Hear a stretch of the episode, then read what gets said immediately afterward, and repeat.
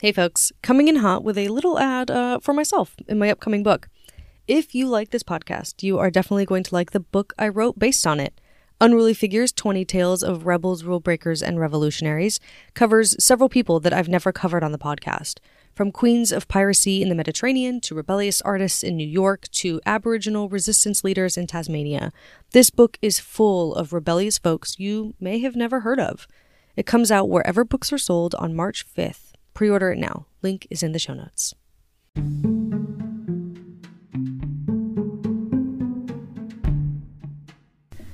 Hey everyone, welcome to Unruly Figures, the podcast that celebrates history's greatest rule breakers. I'm your host, Valerie Clark, and today I'm going to be covering a woman whose very existence has a big question mark next to it. Shammurammat, sometimes referred to as Semiramis, is said to be a queen who ruled over the ancient Neo Assyrian Empire around 811 BCE. Her reign, even her very existence, is shrouded somewhat in mystery and legend, but today we're going to explore the tales surrounding her. A quick note for a full transcript of today's episode, head over to unrulyfigures.substack.com. That's U N R U L Y F I G U R E S dot S U B S T A C K dot com. In addition to the full transcript, you can also get ad free episodes, a bibliography of my research, photos of everyone I'm covering, discussion threads, and so much more. So check it out. Alright, let's hop back in time. I think the best place to start is the legend of Semiramis. The ancient Greek historian Diodorus Siculus wrote about her in his Library of History, Volume 2. He spent three chapters on her, so I'm not going to quote it all here, but the broad strokes should do. According to Diodorus, Semiramis was born to a mortal Assyrian man and a beautiful Assyrian goddess, Derketo. But Derketo had been tricked into this union, a victim of Aphrodite's jealousy over her beauty. When Derketo realized that she had slept with a mortal and gave birth to a mortal daughter, she killed the man and abandoned the newborn on some sort of rocky outcropping and then threw herself into a lake, where her humiliation was complete when Aphrodite changed her body into the body of a fish.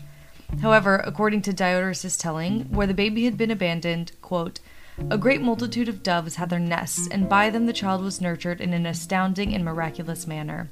For some of the doves kept the body of the babe warm on all sides by covering it with their wings, while others, when they observed that the cowherds and other keepers were absent from the nearby steadings, brought milk there from in their beaks and fed the babe by putting it drop by drop between its lips. When the child was a year old and in need of more solid nourishment, the doves, pecking off bits from the cheeses, supplied it with sufficient nourishment. Now, when the keepers returned and saw that the cheeses had been nibbled about the edges, they were astonished at the strange happening. They accordingly kept a lookout and, on discovering the cause, found the infant, which was of surpassing beauty. At once, then, bringing it to their settings, they turned it over to the keeper of the royal herds, whose name was Simmas. And Simmas, being childless, gave every care to the rearing of the girl as his own daughter, and called her Semiramis, a name slightly altered from the word which, in the language of the Syrians, means doves, birds which since that time all the inhabitants of Syria have continued to honor as goddesses. So, Semiramis grew up in this pastoral haven. When she was a young teenager, an officer from the court named Onnes was sent to inspect Simmas's royal herds and fell in love with his adopted daughter. He convinced Simmas to let him marry Semiramis, and off they went. This is when Semiramis showed a touch of divine power. Not only had she grown up to be very beautiful, but she also had a way of ensnaring men's attention so she could convince them to do almost anything. Predictably, Onnes became completely unable to do anything without her guidance, but because her guidance was good, he became very prosperous. Years later, the king of Assyria and legendary founder of Nineveh, Ninus, went to war with Bactriana, a kingdom he wanted to conquer. Onnes, by then a trusted officer in Ninus's army, was sent to lead a faction in the siege of the capital city, Bactra. The siege was long, and Onnes, unable to be parted from Semiramis for such an extended period of time, sent for her to come to Bactriana and advise him in the siege. Semiramis, quote, endowed as she was with understanding, daring, and all the other qualities which contribute to distinction, seized the opportunity to display her native ability. First, in order to travel there safely, she created a new type of clothing which would make it impossible to distinguish whether she was a man or a woman. The clothing allowed her to travel safely and, quote, do whatever she might wish to do, since it was quite pliable and suitable to a young person, and in a word was so attractive that in later times the Medes, who were then dominant in Asia, always wore the garb of Semiramis, as did the Persians after them. According to a historian at the University of Chicago, this outfit that she invented apparently covered the head and consisted of a long coat with large sleeves, loose trousers, and boots. It was, apparently, not well liked by the ancient Greeks because it seemed too effeminate to them. When she arrived, Semiramis found her husband and Ninus's army to be at something of a standstill. Not content to simply advise her husband on how to effectively win the siege, Semiramis used her new clothing to disguise herself as a soldier and led another group of soldiers to climb a steep and rocky area that no one else had dared to climb. By entering the city this way, they were able to take enough of the capital that the other kings surrendered and Ninus's war was won. At first, Ninus was amazed and grateful to this woman who had basically single handedly won him this conquest when all his trusted generals couldn't. And then, the more he got to know her, he fell in love with her. He approached Onnes and begged him to allow Ninus to marry her, even offering his own daughter's hand in marriage, which would have made Onnes a prince who could have inherited the throne himself someday. But Onnes was not impressed and loved his wife, so he said no. So then Ninus threatened to put out his eyes if Onnes didn't give up Semiramis. Onnes, either out of fear or love, hanged himself, and Ninus was free to marry Semiramis, and now she was queen of the Empire of Assyria. Together, they had a son, Ninus, and then, almost as quickly as he'd fallen in love with her, Ninus died. According to Diodorus, Ninus left his wife the throne, and she simply ascended as queen. But others say that Semiramis disguised herself as their son to take control of the throne herself. It wouldn't have been possible for a woman to ascend to the throne in ancient Assyria, but Diodorus doesn't really address this or how she got around it. Maybe we're supposed to assume that it was like her divine power of persuasion from that, like her divine bloodline that let her ascend. I'm, I'm not sure. Nevertheless, he tells us how Semiramis used her new position and wealth to either build or restore the city of Babylon. She built grand palaces, reservoirs for drinking water, walls to confine the Euphrates River, and temples to Zeus, who the Babylonians called Belus.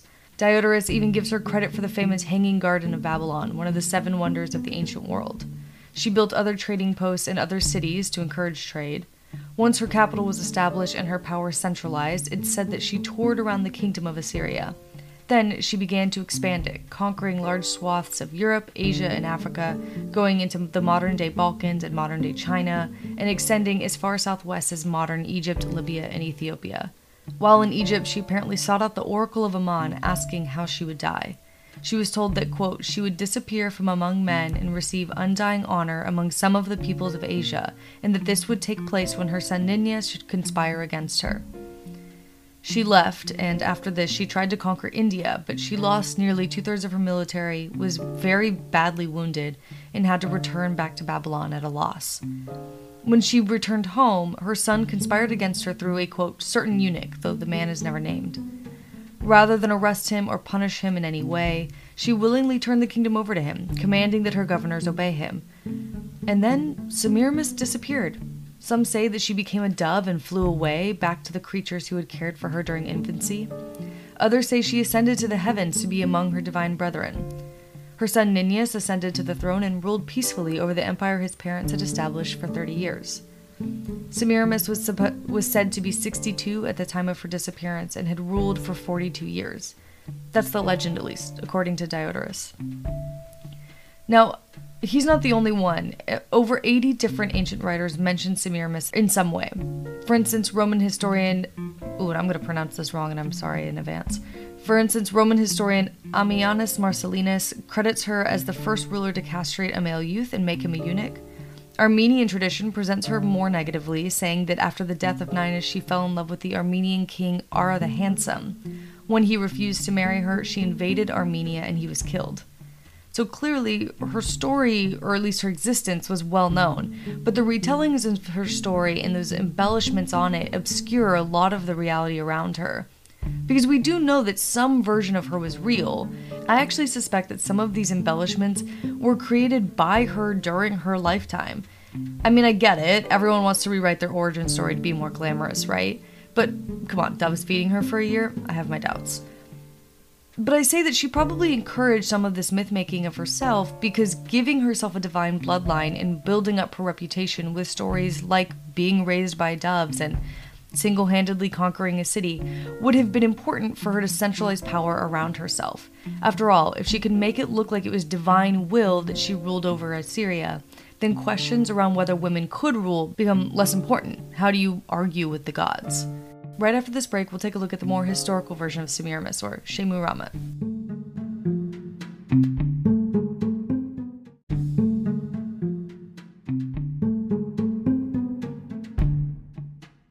All right, and we're hmm. back. First up, the confusion around her name, Semiramis versus Shemu stems from thousands of years having passed, plus repeated translations back and forth through time, right? Semiramis may be a Greek language disambiguation of Shemu which is in itself a Hellenized version of the Assyrian pronunciation. From the research I did, it seems like her real name might mean high heaven, but no one is quite sure. Britannica's entry on her is short and focuses on the legend that Diodorus told of her, which, you know, I just went over. All that is accepted as fact, at least by the encyclopedia, is the following quote, Shammurammat was the mother of the Assyrian king Adad Nirari III, reigned 810 to 783 BC. Her stela, or memorial stone shaft, has been found at Ashur, while an inscription at Calah, Nimrud, seems shows her to have been dominant there after the death of her husband, Shamshi Adad V, 823 to 811 BCE. As you probably noticed, there's no mention of divine lineage or doves here. Her background isn't well established at all, and some historians tend to think that she was probably like a princess of a smaller kingdom whose name has been lost to time. One thing we do know for sure is that she entered the historical record at a pivotal time. According to National Geographic, quote, her husband was the grandson of Assyria's great ruler Ashurnasirpal, a flamboyant monarch who built a magnificent palace at Nimrud in the early 9th century BCE. This event is commemorated by the banquet stela, which recorded thousands of guests in a celebration that lasted for 10 days. Ashurnasirpal II stabilized the empire, putting down revolts with a level of cruelty that he made no attempt to hide. When Shammurammat's husband, Shamshi Adad, ascended the throne, he had to defeat his rebellious older brother. The empire was weakened by internal strife, and by the time he died in 811 BCE, the financial and political weaknesses of the empire were great enough to actually threaten its future. Adad Nirari would have been too young to rule and needed some kind of regent or guidance. It's unclear whether Shammurammat actually became a formal regent or if she just sort of was very powerful and therefore influenced a lot of things. Either way, it's very clear that in the years between the death of her husband and her son becoming old and mature enough to actually rule on his own, Shammurammat was very, very influential. The stela that Britannica noted is incredibly important because it tells us just how important this woman was. It was a stela that her son dedicated to her, and he explicitly lists her as his mother, which, in addition to just being a little touching, was also very out of the ordinary. Lineage in ancient Assyria, like many other places, was determined through the paternal line. A mother's name was often not recorded because it didn't matter, especially for things like determining a king's lineage. But the stela reads, quote, Shammurammat, queen of Shamshi Adad, king of the universe, king of Assyria, mother of Adad Nirari, king of the universe, king of Assyria. Obviously, she was too important to have been ignored. The queens of the Neo Assyrian Empire did hold some power on their own. They controlled their own finances and often owned estates within the empire. They hired their own staff, which were usually overseen by female administrators called Sakintu. Queens were also responsible for a lot of religious activity, sponsoring temples and ensuring that the gods were being honored correctly. But Shammurammat seems to have been uniquely powerful even by this standard. Not many queens joined military campaigns, and it is agreed upon by a lot of historians that Shammurammat at least joined her husband and son on military campaigns, if not actually led her own.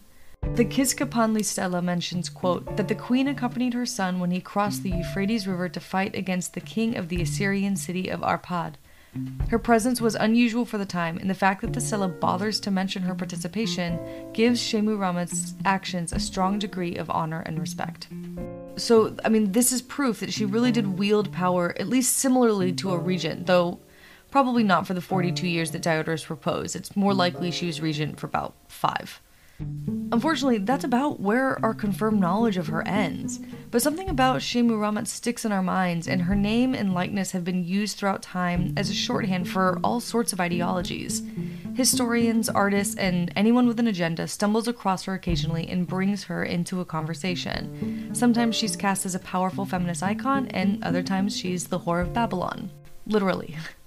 Sometime during the Middle Ages, the legend of Semiramis suddenly became associated with promiscuity and lust. A Roman priest and historian, Orosius, wrote about her in his history, Seven Books of History Against the Pagans, which is just 4th century propaganda. He claimed that she had an incestuous relationship with her son, something no one else was claiming. But then, a thousand years later, maybe influenced by Orosius, Dante included her in his Divine Comedy among the souls of the lustful in the second circle of hell. She's also mm-hmm. mentioned by Shakespeare in both Titus Andronicus and The Taming of the Shrew. During the Renaissance, her reputation did partly recover, but she's weirdly still a subject of discussion in like deeply evangelical circles. In 1853, Christian minister Alexander Hislop wrote about her in his book The Two Babylons, casting her as the whore of Babylon. He claimed that she invented polytheism and that the head of the Catholic Church, then Pope Pius IX, was continuing a millennia long secret conspiracy founded by Semiramis and the biblical king Nimrod to bring back the religion of ancient Babylon.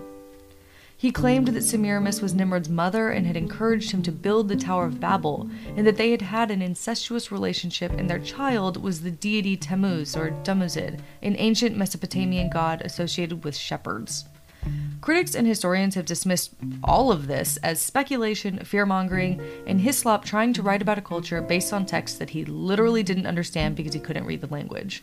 However, this version of this myth is still accepted among evangelical Protestants and circulates today. But I want to be clear, it's based on speculations of some dude who couldn't read the language he was sourcing from.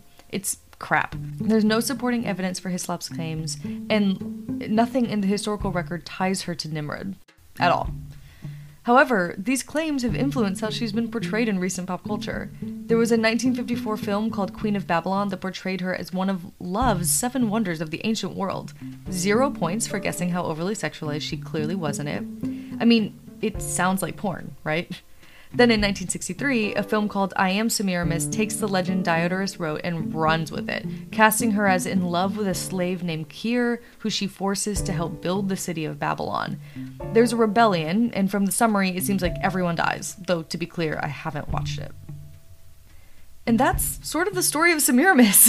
it's a, it's a, it's like I said, very shrouded in mystery. There's more questions than there are answers, um, but it's clear that she was influential in the Neo-Assyrian Empire, and her name and the legend of her lives on.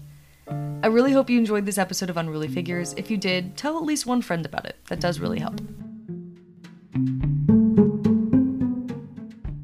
Thank you to everyone who has liked and subscribed to Unruly Figures. I'm told that this is where credits go, but Unruly Figures is researched, written, recorded, edited, and produced by me, all by myself. So if you are into supporting independent artists, please share this with at least one person you know. If you're feeling really generous, rate the show and leave a review for Unruly Figures on Apple Podcasts. It really does help other people find this work. If you want to subscribe, you can do that wherever you get your podcasts. You can also follow me on Instagram and Twitter at Unruly Figures. Come hang out. If you want to see photos related to today's episode, come find this episode's transcript on Substack. It'll be full of photos. While there, you can also subscribe for ad free episodes and behind the scenes content. That's all going to be at unrulyfigures.substack.com. That's U N R U L Y F I G U R E S dot S U B S T A C K dot com. Until next time, stay unruly.